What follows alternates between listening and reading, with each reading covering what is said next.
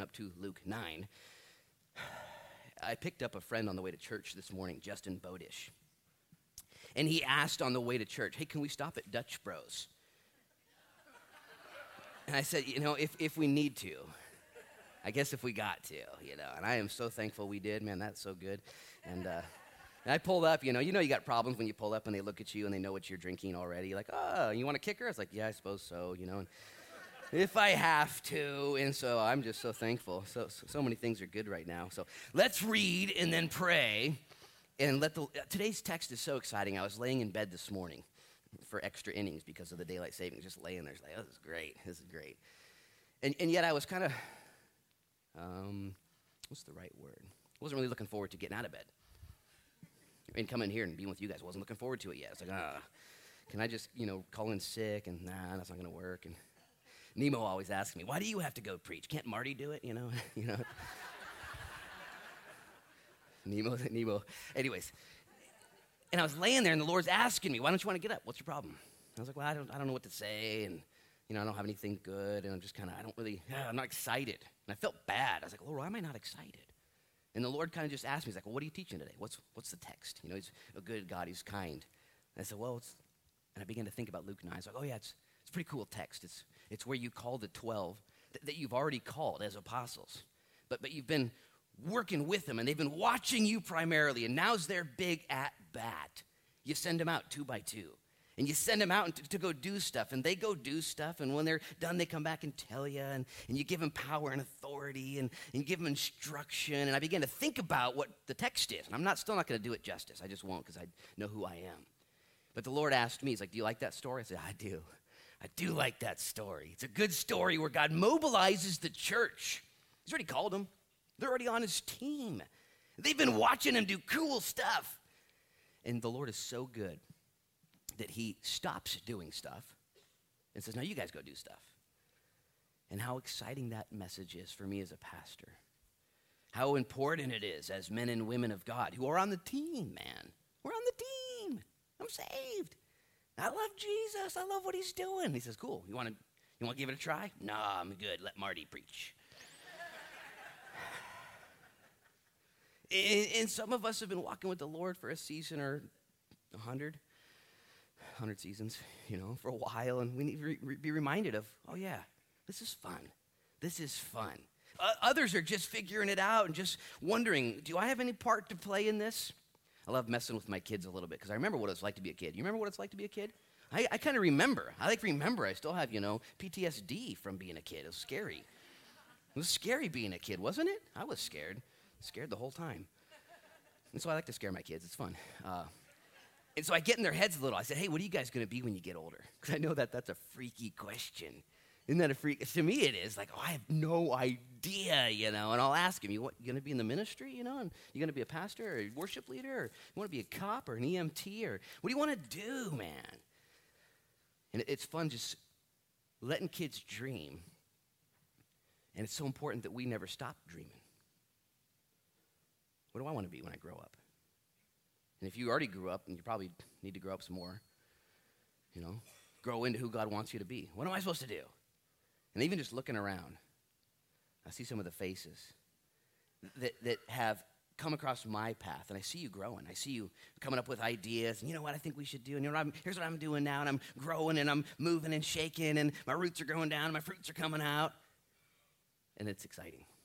And that's the story today. So that's Bible study. Let's pray and go home. No, stop. Let's read and then pray, and then you'll go home. Verse 1 of chapter 9. Then he called his 12 disciples together, and he gave them power and authority over all demons and to cure diseases. And he sent them to preach the kingdom of God and to heal the sick. And he said to them, he's now assembled and equipped and sent them, and now he instructs them. He says, take nothing for the journey, neither staffs, nor bag, nor bread, nor money. And don't take 2 SBC hoodies, only take 1. Do not take 2 tunics apiece. Verse 4, he says, also, when you get places, whatever house you enter, stay there. And from there, depart. Just Stick and stay and make it pay, my pastor would say. That's the place. That's the place. And when you leave that particular house, don't go to the one next door. You leave and go to the next village. Okay, you've preached the gospel. That's now the house that you planted the seeds of God's word, and it's going to be the church. Leave from there. Don't just hodgepodge around. We'll talk about that when we get there. And whoever will not receive you. It's interesting he would have to even say that. I mean, I don't ever forget the hostility that has been present with light and darkness as they collide from the very beginning. Jesus said, don't be surprised if they hate you. Ooh, they hated me first. As a matter of fact, he gives a warning in the scriptures. Beware when all men speak well of you. You're probably blowing it if you're not on somebody's list. If you're not being blocked on Facebook by somebody. Raise your hand if you've been blocked on... No, I'm just kidding. But I've been blocked on Facebook. It freaks me out sometimes. Whoever will not receive you, he gives them instruction. When you go out of the city, shake the dust off your feet. There's a testimony against them. Just shake it off, man. It's not your problem. So, I like this. I got it circled, actually. So they departed. And they went through the towns, preaching the gospel and healing everywhere. Party town. Look at verse 7. Now Herod the Tetrarch, he heard of all that was done by him, and he was perplexed. This is Herod Antipas, Herod the Great's son. Okay, this is Herod the Great was the one who killed the little babies when Jesus was born, and he had a son, Herod Antipas, and he's the one who had, we'll see now, killed his older cousin, John the Baptizer. He was perplexed because it was said by some that John the Baptizer had been risen from the dead, and also by some that Elijah had appeared, and by others that one of the old prophets had risen again. Talk about crazy word on the street about Jesus Christ. So many opinions, even like decent opinions. Jesus, I heard he's one of them prophets that died long ago. Isn't that cray-cray, you know? I heard he's Elijah. I heard he's John the Baptist. Those are all kind of high compliments, really. And I haven't really ever found anybody in my conversating with non-believers or pluralistic thinkers, New Age. I still don't think I've ever talked to one person who could disparage the name of Jesus. They always had something good to say about him, something good. But Jesus would say there's only one who's good, and that's God. Okay, so if you think I'm good, cool, but let's just take one O out. Don't mistake it. I'm actually God. Okay, I'm not these high opinions. I'm even higher. And that's very important that you get that. By the way, that'll change your whole projection in your life, how you look at the scriptures, how you look at yourself, how you look at your sin. Is Jesus just an example of how to live? Good luck with that. Or is he also your Savior for when you can't follow that example? Yes, please. All we sinners sang. Well, he goes on to say in verse 9, Luke does, who writes this, Herod said, well, John I beheaded, but who's this of whom I hear such things? It's interesting. We'll talk about it. So he sought to see him. It'd be interesting to see what he really did, what Herod did. Did he send him a Facebook friend request? Send Jesus Christ a messenger inbox note?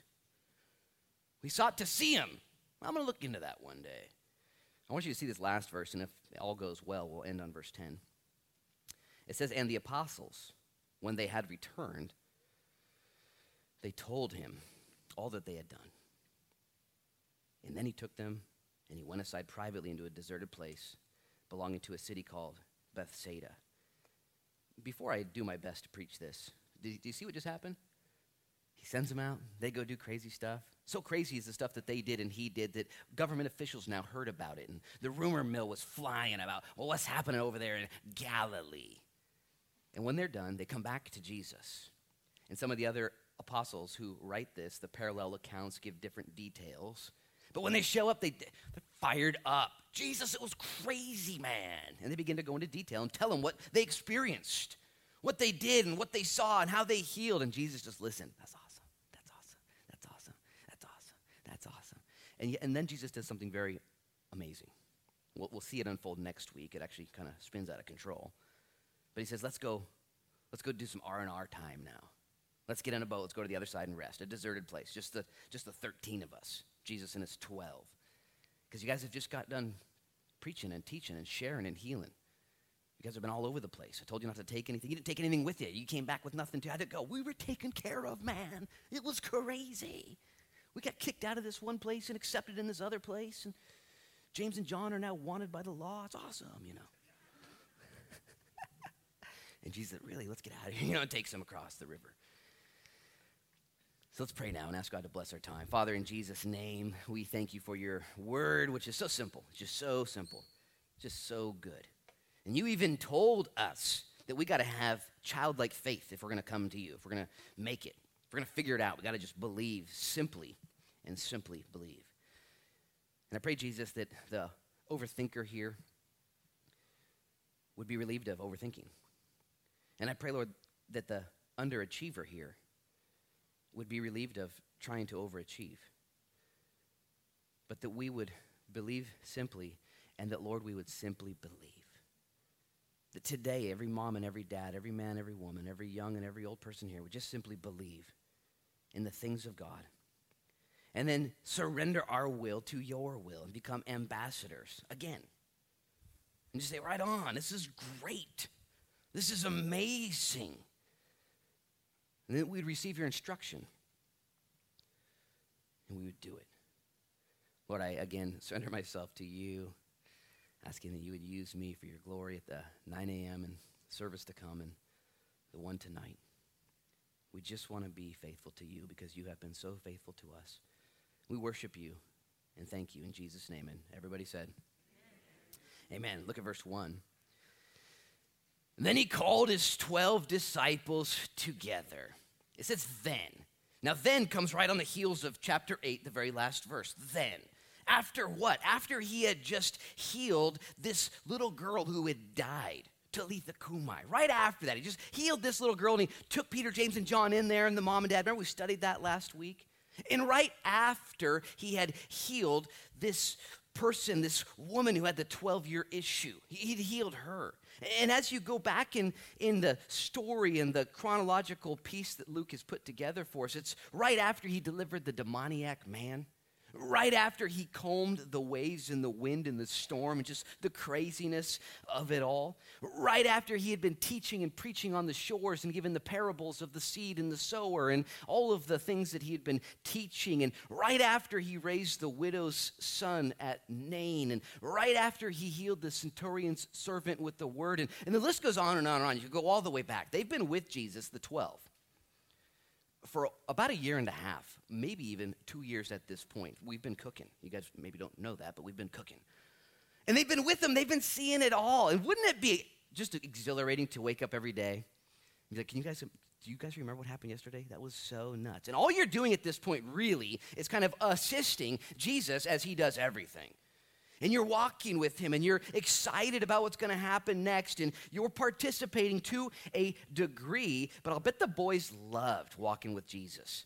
I mean, how fun would it be to watch him every day deal with the demoniac and the sick and the hurting and the crowds, and then to fight with the heretics, you know, and to take on the religious people, and the whole time you just think you're a bodyguard. Like, he's got 12 of us. We could take anybody, you know. Like, I'm a bodyguard. He wants a bodyguard, you know. That's how Peter thought he was. Even in the garden, he's like, I could take him out, you know. And every day, I bet they were learning, and they were listening, and they were growing, having a blast, watching Jesus do stuff. And I'm right there with them, okay? I love watching people be saved. I love watching people's lives change. I love hearing stories and testimonies. I love watching videos and documentaries. I don't know about you. I love it. I love watching, okay? Spectating. Like, oh, my gosh, that's so cool. And you can go on YouTube, and you can go to IamSecond.com. If you haven't in your life, you should. And just watch testimony after testimony after testimony of people's lives who are completely off track, and then Jesus saves them. And I love that. Here's the deal, though. I want you to get this. Okay, Jesus chooses here, and he did it earlier as well, but he does it here more clearly, to keep doing those things through his boys, through his church, through his people. This, again, is such a, if I were on the Trinity Committee, okay, and they didn't ask me, they didn't invite me into that discussion, but if I were on the committee and they were deciding, how are we going to grow the church? What are we going to do? And Jesus proposes, well, I know, how about I die and pay for everything, and then I'll resurrect and ascend into heaven, and then we let the church that we paid for, we let them take the message to the masses, and let them walk in the power and the miracle, and let them plant churches. I would say, time out. Are you crazy? Have you seen us? Do you know how us works? You want us to, and they would say, yeah, that's what's going to make it miraculous. That's Jesus' choice. He says, I've been doing it all, and I would love, even when Jesus left and ascended, they thought it was a bad idea. Hey, Jesus, you know what? You've been right every single time. I think you're wrong now, okay? It's better for you that you stay. We voted. We think you should stay. And Jesus says, no. And they didn't believe him. It's better for me that I go away. I'm going to send the Holy Spirit, and then he'll empower you to do the things that I've been doing, but now you'll be able to do. What did Jesus say? To a greater capacity. You'll do even greater miracles than me. What? You'll go out in a more diverse way, more hands, more feet. And Jesus here models what is still the current operating system of the church today. But he won't do anything without the cooperation and participation of you and me. And that should do something to you, okay? That should kind of make you wonder, whoa. Is that true? You might say, he won't do anything without me? Last time I checked, he chooses to co-op with men and women, his hands and his feet, the body of Christ. And that's you guys who are here today. And he raises us up, and he puts calls on our life, and he puts equipment in our bones and instruction to our feet, just as we see in the text. How important is it that we study this portion and then overlay it on our own lives and say, Lord, what am I supposed to do? I'm going to teach you a little saying that my pastor taught me. He who sees it ought to seize it. That the man or woman who feels the call of God on their life to do something, I feel like I should start a small group at my house. I wonder who's going to do it. I feel like I should go out and to minister to the people on the Bayfront and walk the docks there and pray for as many people as I can. And I feel like I should put a South Beach Church hoodie on and wear it everywhere I go and open up myself for conversation to people. And I feel like I should send money to Adam Durkin in Lebanon. And I feel like this should happen. And we have people coming to the church here and we think this should happen. Cool. Let us know how it goes. And we come behind that and support it. And we promote it. But this is where Christianity becomes so dynamic. And dare I say, viable. Where Christianity actually works. Because we get at the church emails all week long. I get messages all day long of people with great ideas and needs and things that should happen. And the way that will be mobilized and enacted upon is when people step up and say, I hear the call. I've got the power. Got the instruction, let's do it. And then you and me and you and we do stuff. He who sees it ought to seize it. I'll use Lindsay Bales over here on my right as an example, and I didn't ask for permission. Is that okay if I do this? I'm just kidding. It's too late now, right? And she felt this desire to get clothes donated so she could dispense them in South County and Walport and beyond, and in tandem with the coat drive we were doing. That was something on her heart already, and that's good. Can I do that too? And we, being a high-control church, said, no, of course not. That's not what we said. We said, yeah, this is crazy. We love it. You do it, and just people stepping up to do stuff. This is how the church is going to continue. This is the viability of the church, because if it's up to me and our paid professional Christians and the staff pastors and the deacons and elders and to do every single thing, okay, we're going to be short-lived. You can put on our gravestone, burnout. What happened? He burned out. Did everything. And in this comes delegation. Okay, there's got to be delegation on the side of leadership to be able to delegate, and we're learning that you could pray for a supernatural gift of delegation.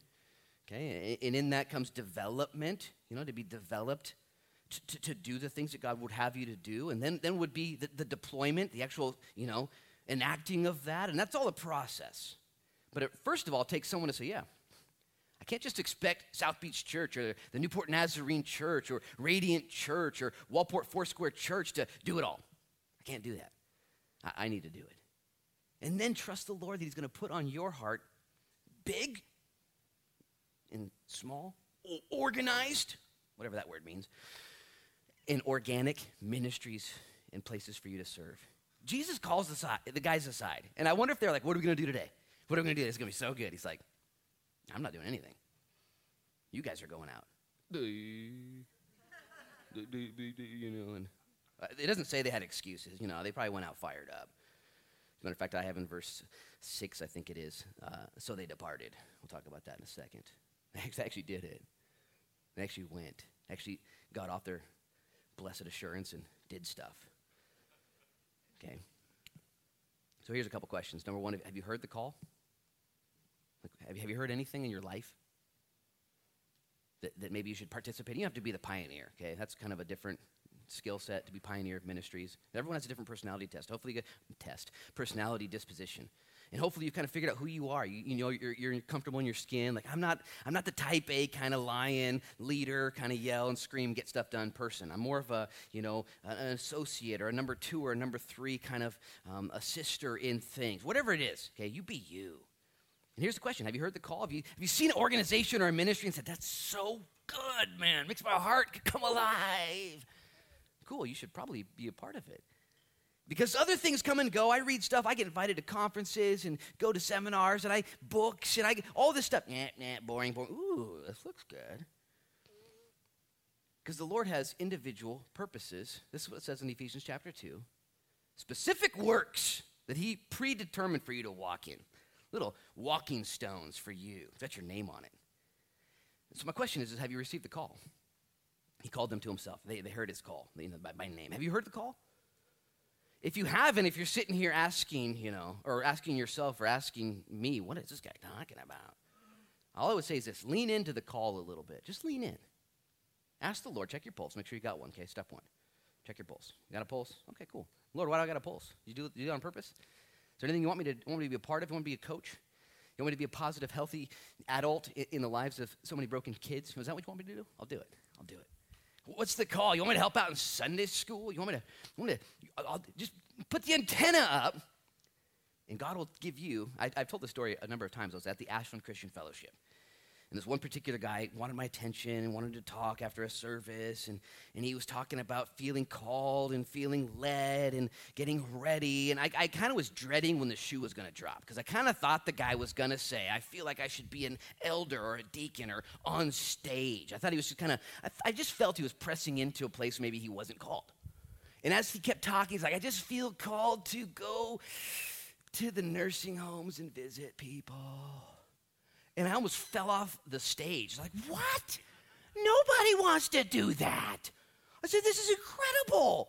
I said, yes, let me pray for you. Let me equip you. Let me give you addresses and contact. Nope. If you feel called to that, I said, this is nothing but the Lord to go there and minister. And God will give you your direction. He'll give you your steps. I was at Simon and Aletha Burns' house on Friday or Thursday. I can't remember. And drinking some coffee. If you ever want me to come over to your house, just say, we have coffee. And it may or may not work. And but I was sitting there talking with him, and Aletha just asked a very, you know, intriguing question. She said, what's the greatest need at the church? And we had a good conversation. She wanted to know, how can I serve better? And their servants, they host a life group. They, you know, give regularly. They serve. They're in my life personally. They hold me accountable. And the first question out of Simon's mouth is, how are you doing? How are you doing? You know, I love these, you know. But her question was, what's the biggest need at the church right now? Not that she could solve it, not that she could fix it, because I said we need a couple $1,000,000 for a building. Do you have that? You know, and I didn't say that, but it's true. So if you're out there, have you heard the call? Have you heard the call? You know? That's from the Lord right there. No. Keep going, Pastor. Keep going. Okay. Second question. All right, just lean into the call, okay? Put your radio up. Ask God. Ask God. You'll know. I've asked people actually to be a part of ministry, so I felt that. I saw the call in their life, and if I asked them, they said, no, I don't feel called to that. And I respect them. I said, cool, thank you. Don't ever do it then, okay? You do what you're called to do. Don't do what you're not called to do. God will show you. You're so unique and so diverse. In the parable text? The companion text in Matthew right here, all of the apostles' names are listed one at a time. They're very unique and different. We don't have time to go over it. We did that a little bit in Luke chapter 6, where we talked about Simon the Zealot and Simon Peter and Andrew. And all these guys were very different than one another, okay? And they did things differently. And I celebrate that. The diversity in the body of Christ, okay, all over the globe, in the unity that we're all serving the same master in the same vineyard for the same kingdom. As a matter of fact, he tells them in his instruction, go preach the kingdom of God, okay? No matter how you do it, no matter what you do, whether it's a coat drive or whether it's serving in the Sunday school, the kingdom of God. And let me just say, simply put, the kingdom of God is anywhere where God is king. Okay, the kingdom of God, the kingdom of God. And when you know there's a kingdom of God coming, things get exciting. Do you know this? There's a kingdom of God. Preach the kingdom of God. Now, if you don't know there's a kingdom of God, all you're hoping for is that things get worked out here on earth. Okay, you're hoping Trump finally figures it out, or Trump finally resigns, or, you know, whatever, you know, you're hoping that. You're really hoping that, you know, North Korea, you know, apologizes, you know, oh, sorry, I was being crazy, you know, and you're hoping for something down here. You're hoping gas prices stay the same. You're hoping that there's no nuclear waste in our, you know, fish in the ocean coming from Fukushima, and you're hoping on all this. Or if you know there's the kingdom of God, okay, you realize something. This world's broken. It is absolutely broken. And as much as that bothers me, it doesn't stop me. Okay, I realize it's broken. I spent some time having lunch with another couple from the church here. If you want to spend time with me, you should buy me lunch. I'm kidding, but it's funny. But anyways, we went to Deep End. Really good. I had such a good meal. It was so good. But as I was talking with these friends, they'll be here at the 11 a.m. service, and he's a war veteran. And he really, really did service for our country and served. And hearing some of the stories, though, the brokenness, the craziness, I mean, these are real stories. And I just, man, our world's messed up, man. There's chaos and disease and war and difficulty. And Jesus says, I want you to go out there and I want you to heal the sick, cast out devils, which, by the way, in that culture, AD 25 or whatever, okay, that was their main need, just so you know. Demonic oppression and disease. So why were they given those specific gifts? That's what they needed the most of right then, okay? That's what their service was, but their message was the kingdom of God. The kingdom of God, the kingdom of God. To a Jewish nation that was oppressed by Rome. You mean we're going to be delivered from Rome? Not so much. You realize they would never be delivered from Rome. They would be squashed by Rome 40 years later. They would be destroyed. And what was Jesus Christ, the Savior of the world's message through his church? The kingdom of God, the kingdom of God. And this is what helps me when I deal with families that are burying their young ones. There's a hereafter. There's a kingdom coming. There is a greater than this world. And when people get the diagnosis, and when people get the amputation, and when people find themselves dealing with hardships, we have an answer. There is a kingdom coming. Moses said it this way, Lord, teach us to number our days, that we might gain a heart of wisdom. It's not all about here. The message is the kingdom of God. Have you heard the call, and have you received then that message in your heart? Secondly, I'll just say this. Have you received the power? You know, the Holy Spirit is given in order to do what you cannot do. This, by the way, is probably the missing element in just about everything in your life that's not going well, just so you know. It's right, the power of the Holy Spirit. His presence in your life, whether it's marital or parental or social or vocational or mental or spiritual, is the Holy Spirit's power. The dunamis in the Greek. This is his power in your life. He's not a force that floats around like clouds and fog. He's a person who's available to you to minister through you and in you, the Holy Spirit. He gave them the Holy Spirit, but he didn't just give them the Holy Spirit. We'll talk about this in a minute. He also gave them the authority. I don't know if you guys know that or saw that. Two Greek words, dunamis and exousia. He says, I'm going to give you the dunamis and the exousia. Dunamis is the power. Exousia is the permission to use the power. We'll get there in a few minutes, but the third question is for you as we just keep moving on here, is have you felt the call and the equipping, and have you been sent? Most people in here will probably say, no, not yet. And I would just qualify this. Do you have a role at all? Not Thanksgiving roles, those are good, but a different kind of role. Are you a husband? You've been sent. Are you a wife? You've been sent. Are you a son of God or a daughter of God? You've been sent. You have a position. Are you a public servant, a first responder, a musician on stage, a citizen? You've been sent. The call, lean into it. What's God want for you? The equipment, don't try it without it. The power, the authority. But also don't, there's probably, I'm not looking at anybody right now, but there's probably people sitting here this morning that aren't doing anything. Notice I'm not looking at anybody. You're not doing anything, but you still are called to do who you are well. Your husband, a wife, mom or dad, okay? The ministry will flow after that. Those are your first responsibilities. Make me the best. Fire me up, Lord. And maybe you don't have a family. You're just a single person right here. Cool. God, the Bible teaches you that you have a greater freedom to serve in a broader way in this season. If you're single right now, don't have any hindrances in that way, any diversified interests, yeah, cool. You can serve greatly. Now he's sending them out to be ambassadors. Okay, look at verse 1 again. Then he called his 12 disciples together, and he gave them power and authority over all demons and to cure diseases, and he sent them to preach the kingdom of God and to heal the sick. You know, he's sending them out to be ambassadors. This is so important. We don't use that word very often. It's a very biblical Christian word. We are ambassadors. If you've ever done any global studies and consider what it means to be an ambassador of a country, it's really unique. There's, you know, what do they call it when there's a place in another country where... embassy, you know, thank you, Jan. And embassies where our, you know, what are they called again? The ambassadors. You know, I got it all written down here. And then they're there, and they're there. It doesn't boggle your mind when you see a U.S. ambassador at the U.S. embassy, like in a weird country, and you're just like, they're there representing us. That's incredible. They're over there, you know, in Kenya or in, you know, Mogadishu, or they're over there in Baghdad, and like, thank you for doing that. That's crazy. And, you know, what's it like there, you know, and all the rest. And we're ambassadors here living on behalf of heaven. And that requires two things to be a good ambassador. Number one, ambassadors in other countries and embassies, they don't seek after their own agenda. Okay, you're not going to be an ambassador of another country if you're there for your own agenda. Wouldn't that be hard to represent some of these weird countries? You know what I'm saying? Like, let's say you're the ambassador of North Korea. Let's just go there.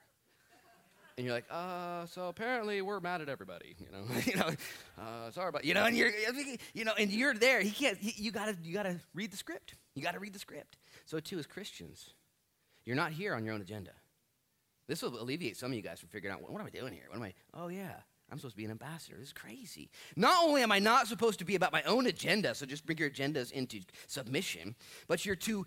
That's passive, but you're or negative. Now let's go positive. You're to live for the agenda and success of someone greater than yourself. That's heaven. Okay? You're supposed to bring your agendas into subjection, but you are supposed to be on purpose, making sure that your governing kingdom is represented well and supported in all of your efforts. Isn't that crazy?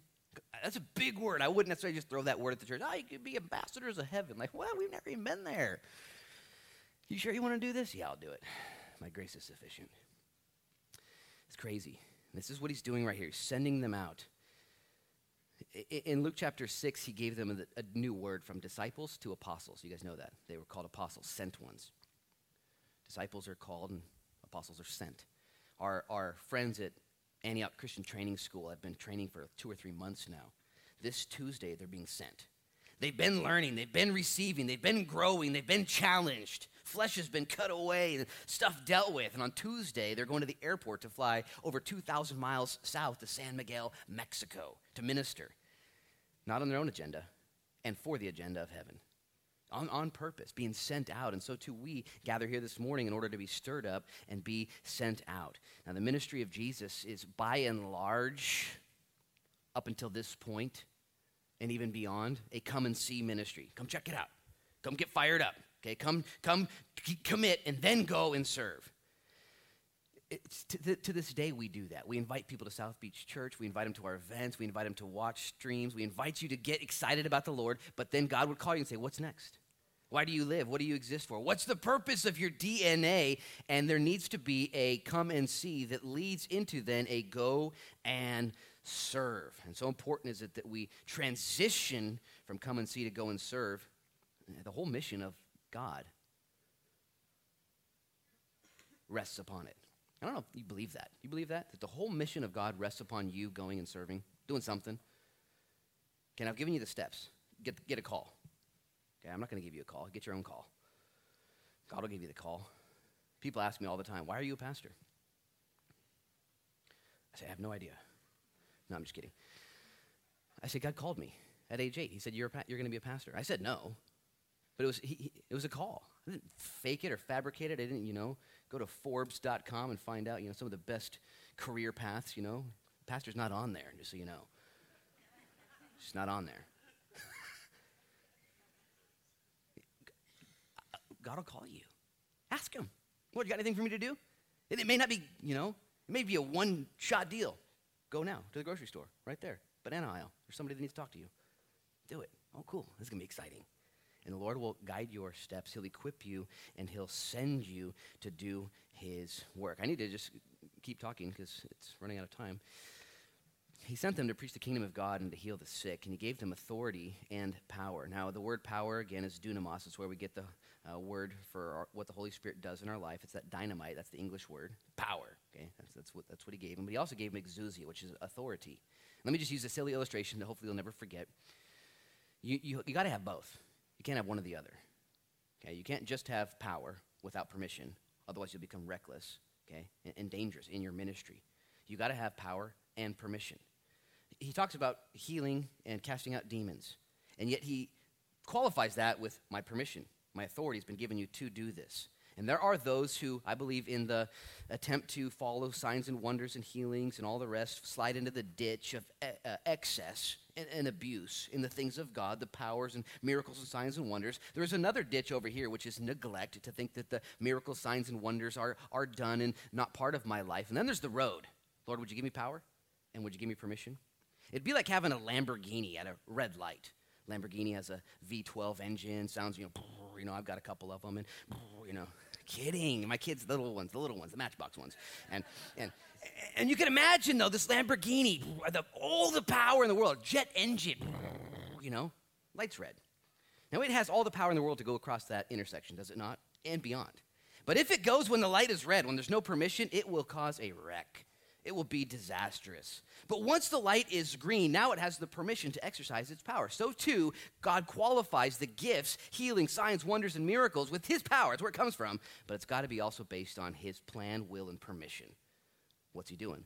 Here in this text, he gives them kind of free reign. Go. You go preach, teach, and heal freely. Trust you guys. You've been right there with me. In today's day and age, it's the same. God will give you the authority to exercise his power when it's his will to do so. And you and I have to have that sensitivity, walking with the Spirit, saying, I can't do this without you. Is it your will that we walk in this way and find ourselves receiving a healing and all of the rest that you would have us to do? Look at verse 3. He tells them, take nothing for the journey, neither staff, nor bag, nor bread, nor money, and do not have two tunics apiece. He says this is going to be a short-term mission trip. You don't need anything, no encumbrances or hindrances. Just go. And again, this is, I got to teach you guys a principle of biblical study. There's three questions to ask when studying the Bible. The first one is, what does it say about God? Okay, how is God displayed in this text? Okay, sovereign, he's in control, he's ordered, he's benevolent, kind, and generous. Okay, what does it say about the text? What's going on here? That these guys are being equipped at that very moment in time to do a very unique work. What does that say about us then? That's the third question you ask yourself as a Bible study student, because this text you could take and say, this is what God wants me to do. Well, that's what God wanted them to do, okay? And you need to ask the question, what does God want me to do based on his character, question number 1, and how it looks in my life? But for them, they were to be very swift in their ministry. They weren't to take anything, which would make much room for faith and for provision. Verse 4 says, whatever house you enter, stay there, okay? And from there, depart. When you're done, leave, okay? When you go to a ministry, when you become part of something, be faithful until it's done. And when it's done, go do it again somewhere else. Verse 5 says, and whoever will not receive you, when you go out of that city, shake off the very dust from your feet as a testimony against them. Again, and when they heard this, I bet they knew because they'd seen the confrontation Jesus walked in. I think some of our Christianity today is still a little surprised at the confrontation we deal with, okay? I mentioned earlier in the opening reading, that we get hated. And it surprises me still. I by and large, I think I'm a nice guy. I really try and be a nice guy. I'm doing my best. I really am. I don't know. Maybe I'm not very good at it. But still, people don't like me because of. Oh, thank you. Anybody else?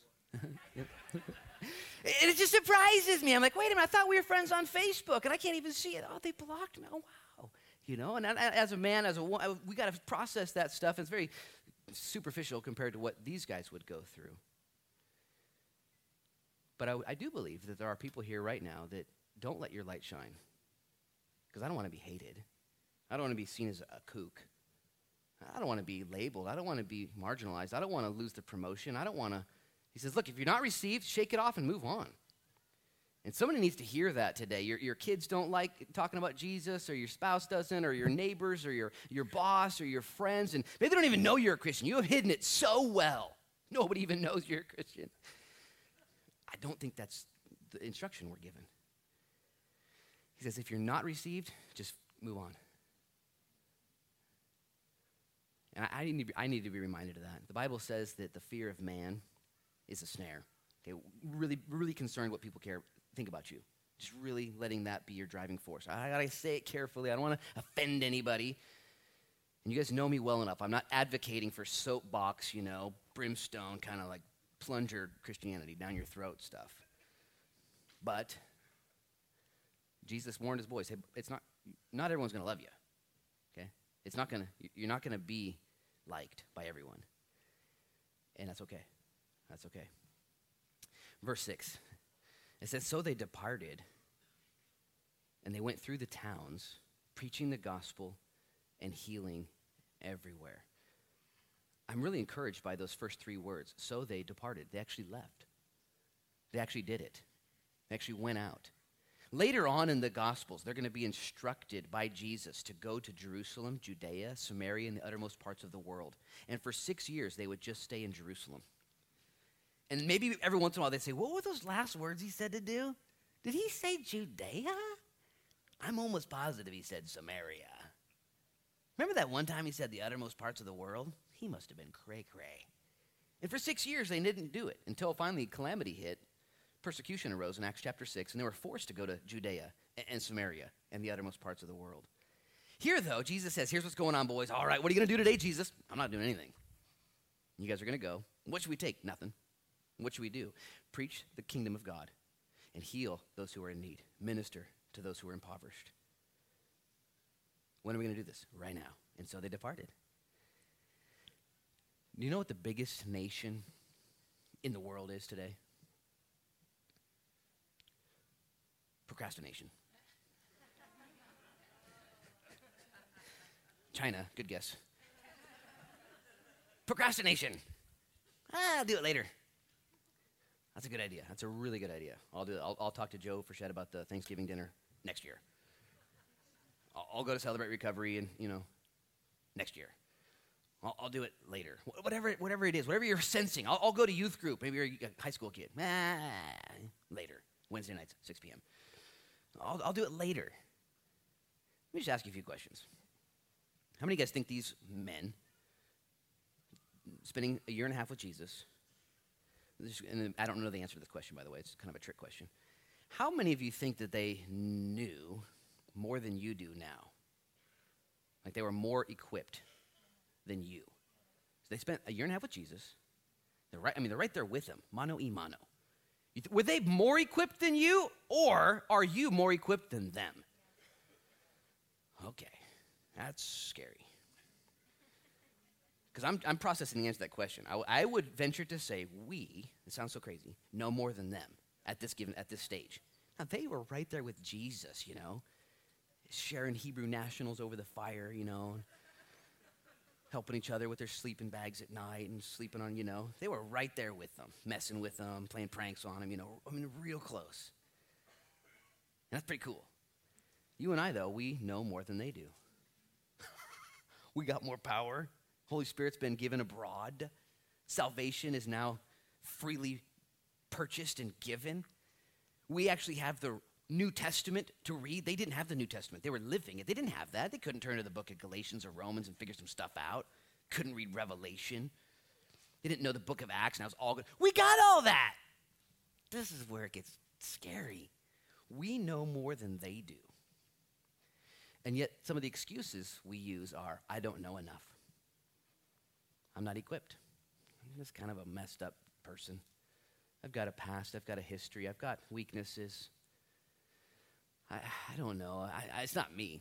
Sure, people need to go serve and go to Lebanon, and people need to do stuff, and people need to. They went everywhere preaching. The word there for preaching is heralding, okay? I'm sure this was organized at times, library groups and Bible studies and on-campus ministries, little places in teachers' offices during lunchtime. And I'm sure it was very organized. I'm sure it was also very organic. They're just standing in line at, Starbucks, Jerusalem, or wherever they were at, and oh, hey, I'm out here teaching. Have you heard about Jesus, the Messiah? And I'm sure it was just very, you can't give what you don't have. It's kind of like the measles. You can't give it unless you have it. These guys had everything given to them, and so do you. So do you. And I stand as one among many here. That in and of myself, I don't know enough, and I don't have enough, and I'm not qualified. And the Lord says, cool. Good thing it's not about you. You are an ambassador of heaven. You have authority to sign, to speak, and to act based on what heaven has to offer and the resources therein. You're my people. You're my face. You're my feet. You're my hands. You're it. And yet the excuses come, don't they? And it's all mingled with hurt and fear and sin and rebellion and selfishness. And you it's all. And the Lord says, I want you to go. They went. I didn't get as far as I wanted to today. But in verse 10, it says they got back and they were excited. It was so crazy. It was so fun. We were so outgunned, outmatched. Man, we were outnumbered. It was crazy. And did it work? Yeah, it was people were getting saved. And my life has purpose now. And that was so fun. Jesus, we were a little scared when you stayed back. We wanted you right there with us. But, man, we went 2x2. And we got fired up, dude. And we were kicking dust off in houses. And we were eating over here. And we stayed until we were done. It doesn't say if it was a weekend event, 2 weeks, 3 weeks, a month. It doesn't say how long they were gone. They didn't take any change of clothes. So hopefully they weren't gone too long.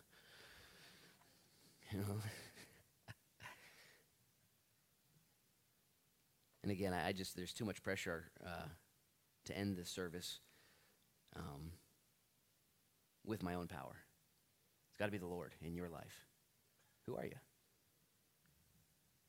What does he want to do in your life? There's so much to do. There's so much fun things that aren't getting done. You could be writing letters to the inmates. You could be doing prison visits. We could help you get into the jails, okay? Hospital visits, nursing homes. Soup kitchens, homeless communities, life groups, schools, coaching, praying, giving. Read Romans 12 and 13. Read 1 Corinthians 12 and 13. Look at the gifts, the ministries. Talk to Pastor Marty or Pastor Bo or Pastor Esai. What's the needs at the church? How many emails do you guys get per week that aren't getting handled? What's going on? How's it going? And get outside of this church, too, okay? It's not just about here. It's so much stuff in Newport and South County and beyond, so much. And these guys had an amazing time. I'm going to have the worship team come up and lead us in a song of repentance and celebration. And as I said, there's just too much pressure for me to conclude this service right and tell you what to do next. All I want you guys to do is to delight yourself in the Lord, to shake off that stinking thinking. Did you know that amongst this group, there were terrorists, Simon the Zealot. There was a thief amongst the group. There was some fearful people, some doubters. Thomas was there. There were some big thinkers. Peter was there. And some small thinkers. Andrew was there. James and John. They were kind of violent, okay? Kind of aggressive. Yeah, let's go pound people's faces until they get saved. It's like, Jesus told him, no, don't do it that way. Stop this. Don't do it that way. There was a lot of reasons why they could have a lot of excuses into, we're not going to do it. But they departed. And they went, preaching and teaching. Did you know that those guys did not have, in and of themselves, the power? They didn't have it, that dunamis. That wasn't theirs. It was a gift. And I'm here to tell you, ask God for gifts. Say, Lord, would you equip me? Give me gifts. Give me some gifts. Why? So I can give them away. Lord, just show me what my gift is. And maybe you're a homeschooled mom here today. You don't... see in the near future you doing anything besides that. That is your ministry. Ask God for gifts to do that well. Maybe you just work at a small little business on the coast. You don't have time. You work 40 hours a week. You barely make it to church. You'd have no time. That's your ministry. To go in God's name and to be there and to be the fragrance of Christ. 2 Corinthians 2:14 says that God diffuses the fragrance of his knowledge in every place. I talked to a friend out by the porta potty this morning.